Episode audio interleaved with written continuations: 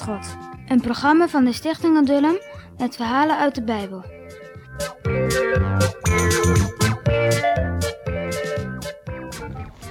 Nadat de tentwoning van God klaar was gekomen, moest het volk Israël weer verder trekken, op weg naar het beloofde land. Na een paar dagen waren ze alweer opstandig. Wij lussen dit manna niet meer. Wij willen vlees, schreeuwden ze. Mozes werd er verdrietig van. Hoe durfden ze zo te spreken over het brood dat God hun gaf? Maar de Heere sprak tot hem, Ik heb gehoord wat dit ondankbare volk over mijn brood durft te zeggen. Willen ze vlees? Goed, ik zal hun vlees geven, zoveel dat ze er misselijk van zullen worden. Opeens stak er een hevige wind op. Toen kwamen er grote zwermen vogels aanvliegen. Die streken bij hopen neer tussen de tenten. Nu hadden ze vlees. Maar de Heere zegende dit voedsel niet. Hij gaf het hun in zijn toorn. En het ergste was dat de meesten er niets om gaven dat de Heere nu boos was. Sommigen aten dat vogelvlees rauw, net als de wilde dieren. Ze namen niet eens de tijd om voor hun eten te bidden. Maar ja, toen strafte het kwaad zichzelf.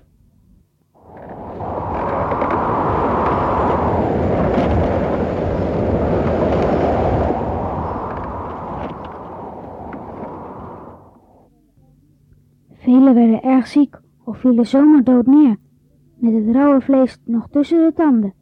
Zulke gulzigaards. In plaats van lekker te kunnen eten, moesten ze een heleboel doden begraven. Dat was de straf van het spotten met het voedsel dat de Heer hen gegeven had. Een paar dagen later gebeurde er iets dat nog veel erger was.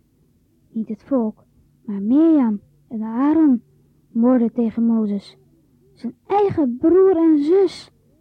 Mirjam was jaloers op Mozes en Aaron deed met haar mee, hardop, zodat iedereen het hoorde. Zei ze tegen Aaron, die Mozes denkt zeker dat hij hier alleen de baas is. Hij krijgt veel te veel praatjes. En jij en ik dan niets te zeggen? Wat denkt hij wel?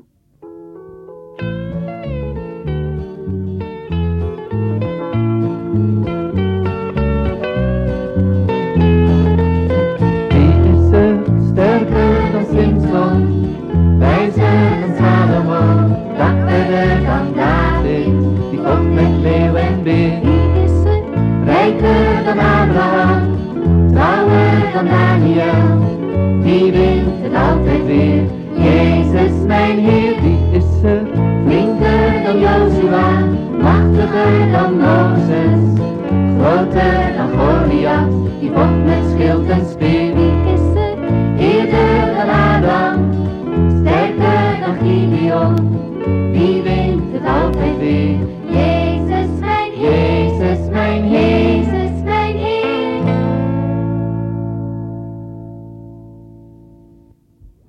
Mozes zei niets. Hij wilde geduldig zijn. Maar opeens sprak de Heere vanuit de wolkolom. Mozes, Aaron en Mirjam, komen jullie eens hier? Ze kwamen voor de tabernakel staan. Waarom spreken jullie kwaad van mijn dienstknecht Mozes? Ik heb hem toch bevolen mijn volk te regeren?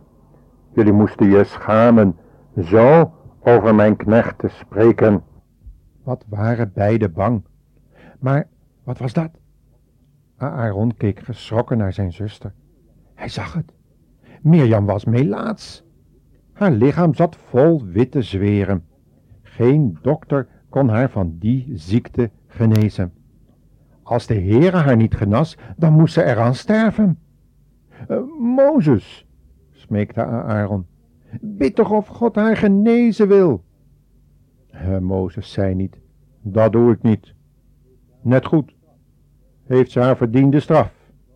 Tja, zo reageren wij soms, hè. Maar Mozes bad anders. Hij zei, O God, maak haar toch beter. En de Heere God deed het in zijn liefde en vergeving. maar niet dadelijk. Zeven dagen moest Mirjam buiten het kamp wonen. Niemand mocht bij haar komen. Eten en drinken werden ver weg neergezet en dat moesten ze zelf komen halen. Na zeven dagen was ze weer beter. Toen mocht ze weer bij haar volk wonen.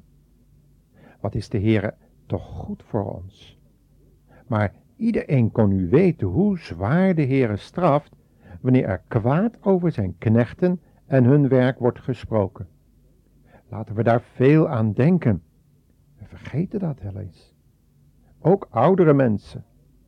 Ze horen zo gauw allerlei verhalen van mensen die over God spreken.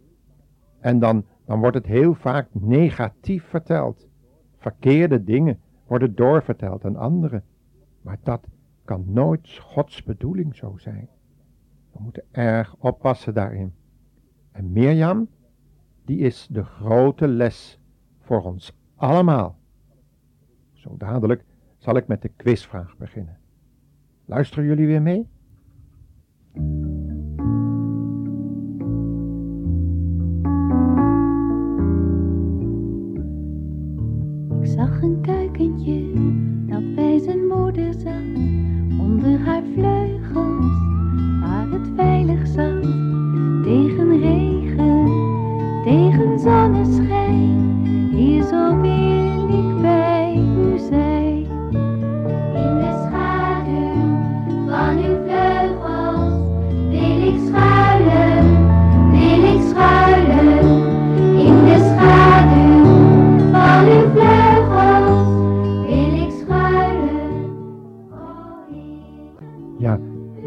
Was voor Mozes ook zo.